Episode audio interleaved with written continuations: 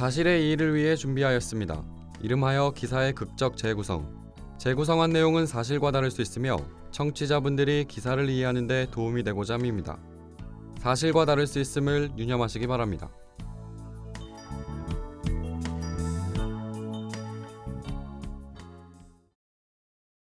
이제 6년이 지났습니다. 변호사는 말없이 한 여인의 말을 경청한다. 스무 살에 그를 만나 결혼했습니다. 그리고 스물여섯이 된 지금까지 그와 함께한 결혼 생활 기간이 이틀이 채 되지 않습니다. 결혼을 했지만 한 것도 아니고 안 한 것도 아닙니다. 그는 제 앞에 나타나지 않고 있습니다. 그래서 저는 이 결혼을 끝내고자 합니다. 어떻게 해야 할까요? 변호사는 깊은 고민에 빠졌다. 법적으로 남편인 그의 서명이 있어야 소송이라도 제기하겠지만 그는 거의 행방불명 상태였고 이 여인은 자신의 인생을 찾아야만 했다.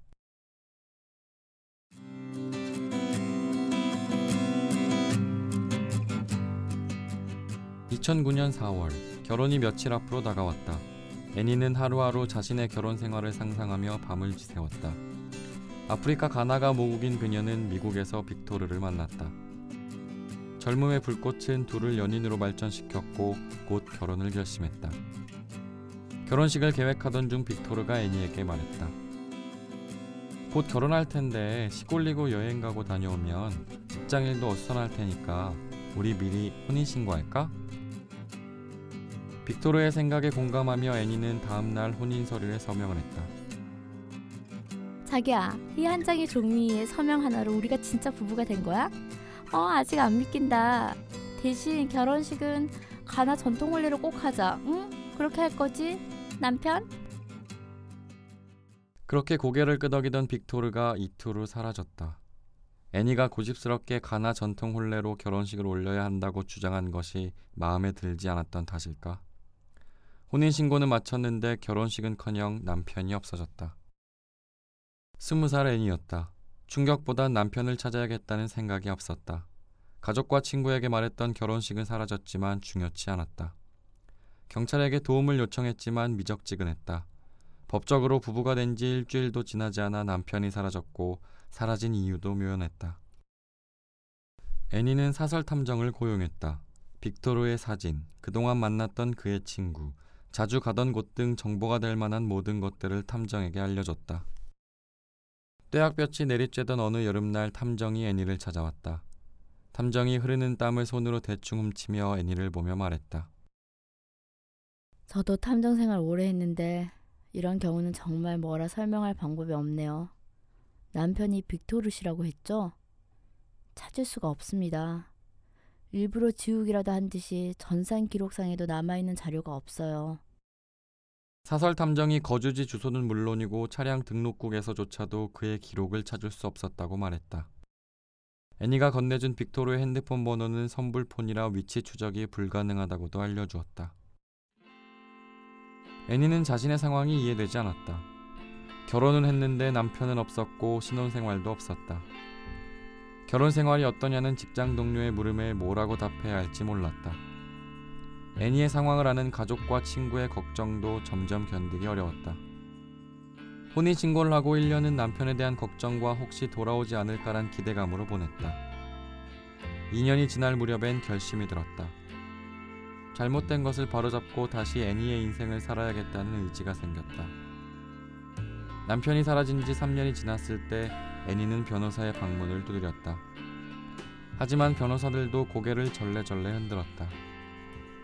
이혼 서류 작성이나 소송을 하려면 남편의 서명이 필요한데 말 그대로 깜쪽같이 사라진 남편 때문에 할 수 있는 일이 없었다.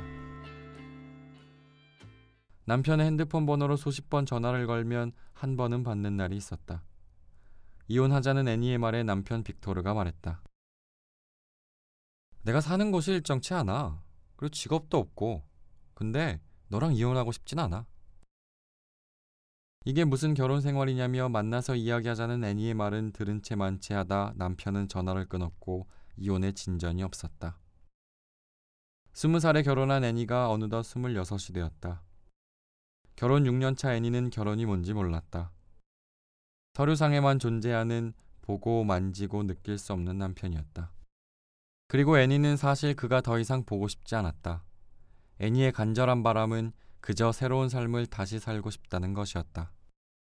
끊임없이 법원 문을 두드리고 변호사와 고생하던 끝에 애니의 바람은 현실이 될 가능성이 생겼다. 애니의 사정을 헤아린 법원이 남편이 없는 상태에서 재판을 열어 이혼을 인정해 주기로 한 것이었다. 애니는 남편에게 이혼 서류를 전달해야 했다. 하지만 만날 방법이 없던 애니는 남편에 대해 알고 있는 몇 안 되는 정확한 정보를 이용했다. 애니는 빅토르를 만났을 때 알게 된 그의 페이스북 계정으로 이혼 서류를 보냈다.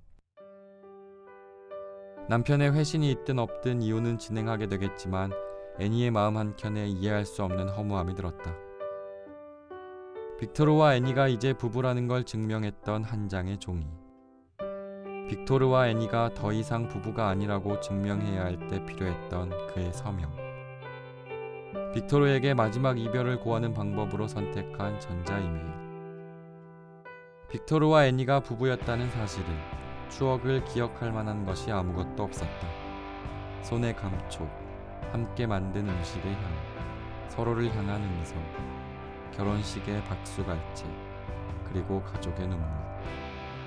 기억할 거리조차 없는 부부의 인연이었지만 한 장의 종이에서 시작해 보이지 않는 종이에서 끝난다는 게 어딘지 모르게 애니의 마음을 서글프게 했다.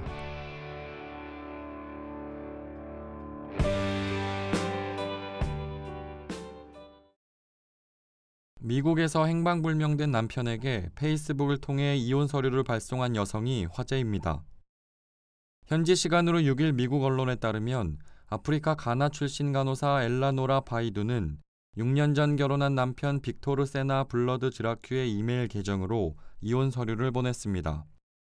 바이두는 지난 2009년 뉴욕에서 남편과 혼인 서류에 서명을 하면서 법적으로 부부가 됐습니다. 하지만 남편 블러드 드라큐가 결혼 이후 행방을 감췄습니다. 바이두는 사설 탐정까지 고용하며 그를 찾았지만 거주지 주소조차 찾을 수가 없었습니다. 몇 차례 전화 통화로 남편은 나는 거주지가 일정하지 않은 데다 직업도 없다면서 이혼은 하고 싶지 않다고 말했습니다. 실제로 바이두는 남편의 서명이 담긴 이혼 서류가 없어 뉴욕주 맨해튼 지방법원에 이혼 소송을 낼 수 없었습니다. 변호사와 고심 끝에 바이두는 남편의 페이스북 이메일 계정으로 이혼 서류를 발송했습니다. 한편 법원 측도 바이두의 딱한 사정을 헤아려 남편이 없는 상태에서 궐석 재판을 통해 이혼을 인정해 주기로 한 것으로 알려졌습니다.